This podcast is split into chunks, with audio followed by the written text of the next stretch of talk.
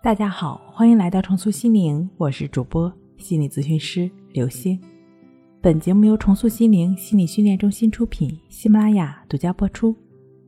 今天要分享的内容是：远离那些占便宜没够的人，你就能轻松安心睡好觉了。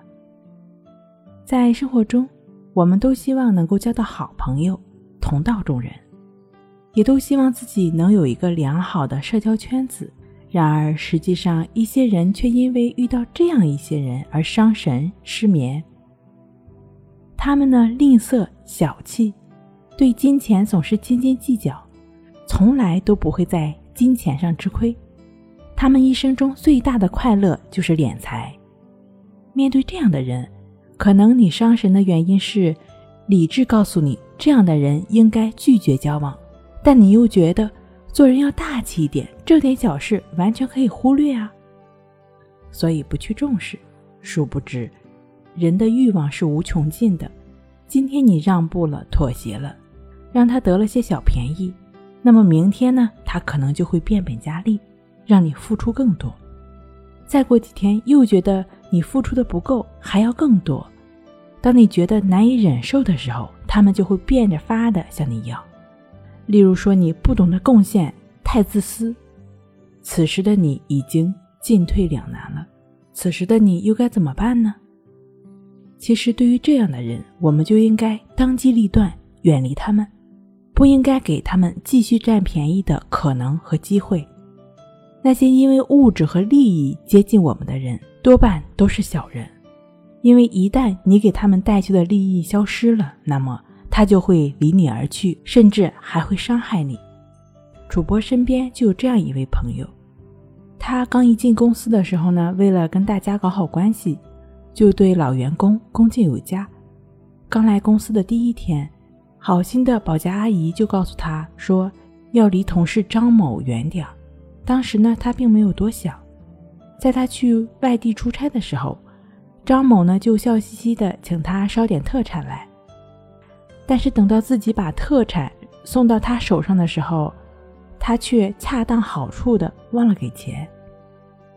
然后过了几天呢，又跟没事人一样，跟我的朋友说：“我给你钱了吧，你可别不好意思啊。”然后我的朋友想想说：“哎，就算了吧，就这么百八十块钱，也没有必要跟他较真儿。”谁知道类似的事情接二连三的发生。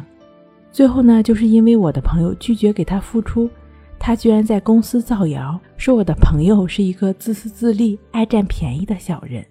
在自己没有占到新同事便宜的情况下，他就开始各种的手段说坏话来报复。我们从小就在接受“吃亏是福”的教育，但是面对如此爱占便宜的人，如果吃亏就是退让，不但不能让他反省。反倒要无止境的吃亏下去。对于这些人，我们应该如何应对呢？第一，即便吃亏，也要吃在明处。你要让对方知道你为他做了事情，牺牲了自己的利益，不然对方会不以为然，甚至变本加厉，让他明白他欠你一个人情。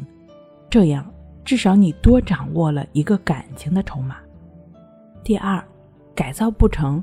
惹不起，躲得起。如果你确认你面前的这个人跟我的朋友遇到的那个张某是类似的人，如果他是你的同学、朋友或者同事，你要学聪明一点，不要对他掏心掏肺，要保持一定的距离。既然了解他是什么样的人了，你就可以选择不跟他一起共事。另外，如果你为那些占便宜没够的人而劳神失眠的话，就大可不必了，因为这些朋友多半是见利忘义的，远离了他们，也就远离了很多烦恼和麻烦。如果你的确有长期的失眠困扰，可以通过静卧关系法帮助自己安然入睡。睡不好学关系，关系五分钟等于熟睡一小时。好了，今天跟您分享到这儿，那我们下期再见。